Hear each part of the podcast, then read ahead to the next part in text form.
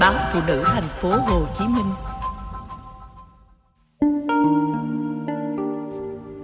Chồng ngoại tình, trái tim tha thứ, lý trí vẫn ngụt lửa ghen. Vì con, tôi muốn tha thứ tội ngoại tình cho chồng. Nhưng mỗi khi chồng gần gũi là cơn ghen tôi lại nguồn ngụt. Hơi thở của chồng làm tôi ghê tởm.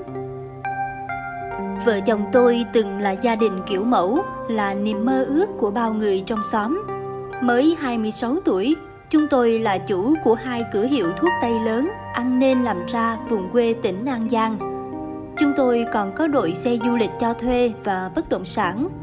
Nhưng điều mọi người yêu quý, ngưỡng mộ vợ chồng tôi không phải là sự giàu có, mà chúng tôi rất hạnh phúc với hai con, một gái, một trai, xinh như thiên thần. Chồng tôi cưng chịu vợ con hết mực, tôi cũng yêu và tin chồng một cách tuyệt đối. Vì vậy, thế giới của tôi là chồng, hai đứa con trong bốn bức tượng của tiệm thuốc. Tôi hiếm khi đi đâu chơi mà không có chồng, kể cả đám tiệc nhà họ hàng. Chồng tôi cũng suốt ngày ở nhà, chỉ có mỗi buổi chiều là anh đi chơi đá banh 2 tiếng đồng hồ. Tôi chìm trong hạnh phúc viên mãn cho đến năm thứ 12 của cuộc hôn nhân. Tôi tình cờ phát hiện ra chồng đã phản bội tôi suốt 2 năm qua.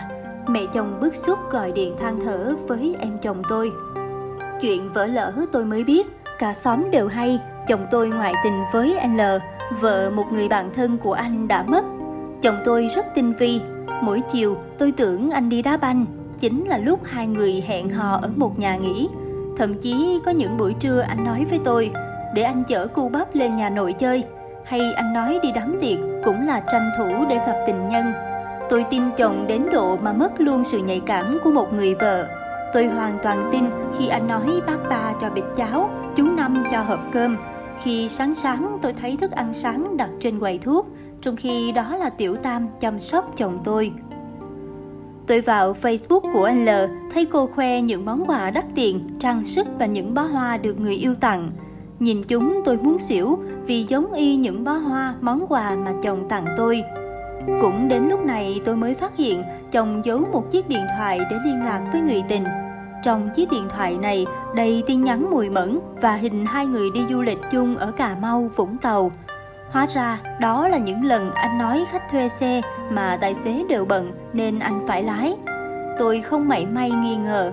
Tôi càng đau hơn khi lúc này con gái tôi mới kể. Có lần chồng tôi dẫn hai con đi khu trò chơi và ăn gà rán là ăn chung với mẹ con của anh L. Tôi như một con ngốc, một tên hệ đáng thương khi mình là người phát hiện sau cùng. Má chồng ôm tôi khóc. Biết thằng ca sai, má chỉ biết la nó chứ không sao mở miệng nói với con được. Khi sự thật phơi bày, chồng thú nhận và van xin tôi tha thứ. Tôi đau đớn đến tê dại và dẫn hai con về tá túc nhà cha mẹ ruột cách nhà tôi 5 km. Anh và ba má chồng xuống nhà ba má tôi xin lỗi và năn nỉ. Tuy nhiên, tôi không quay về và quyết ly hôn. Suốt 2 tháng, chồng tôi nhờ nhiều người họ hàng bên tôi và bạn bè tôi năn nỉ giúp. Anh thề sống thề chết sẽ chí thú với gia đình. Hai con tôi khóc nhớ ba nhớ nội. Trong cơn ngủ mơ, con gái tôi còn nức nở.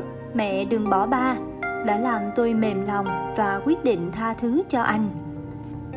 Lòng nghĩ vậy, nhưng khi đối diện với người phản bội mình suốt 2 năm, tôi không thể quên được sự tổn thương, nỗi đau mà anh gây ra. Mỗi lần anh đến gần là tôi khó chịu, không thoải mái. Bao nhiêu ức ức tôi trút lên anh, anh im lặng cúi đầu. Tôi từng nghĩ đã tha thứ thì nên buông bỏ hết, nhưng sao lòng vẫn không yên. Những hình ảnh tình tứ của chồng và tình nhân, những tin nhắn mùi mẫn cả hai cứ cuộn chặt trong tâm trí tôi, làm ngột ngạt và ghê tởm chồng. Tôi và anh hứa làm lại từ đầu, nhưng cơn giận trong tôi chưa nguôi, còn anh vẫn mang mặc cảm sự tự ti của một kẻ phạm tội chưa thực sự được ân xá, nên cuộc sống của chúng tôi khá gượng gạo. Cũng may là hai thiên thần nhỏ là cầu nối giữa ba mẹ, làm cho không khí gia đình đỡ căng thẳng đi. Thực sự, với tội ngoại tình, muốn tha thứ nhưng lòng cũng không dễ quên. Phải chăng cái đó là cái giá của chồng tôi và của cả chính bản thân tôi khi đã chủ quan ngủ quên trên hạnh phúc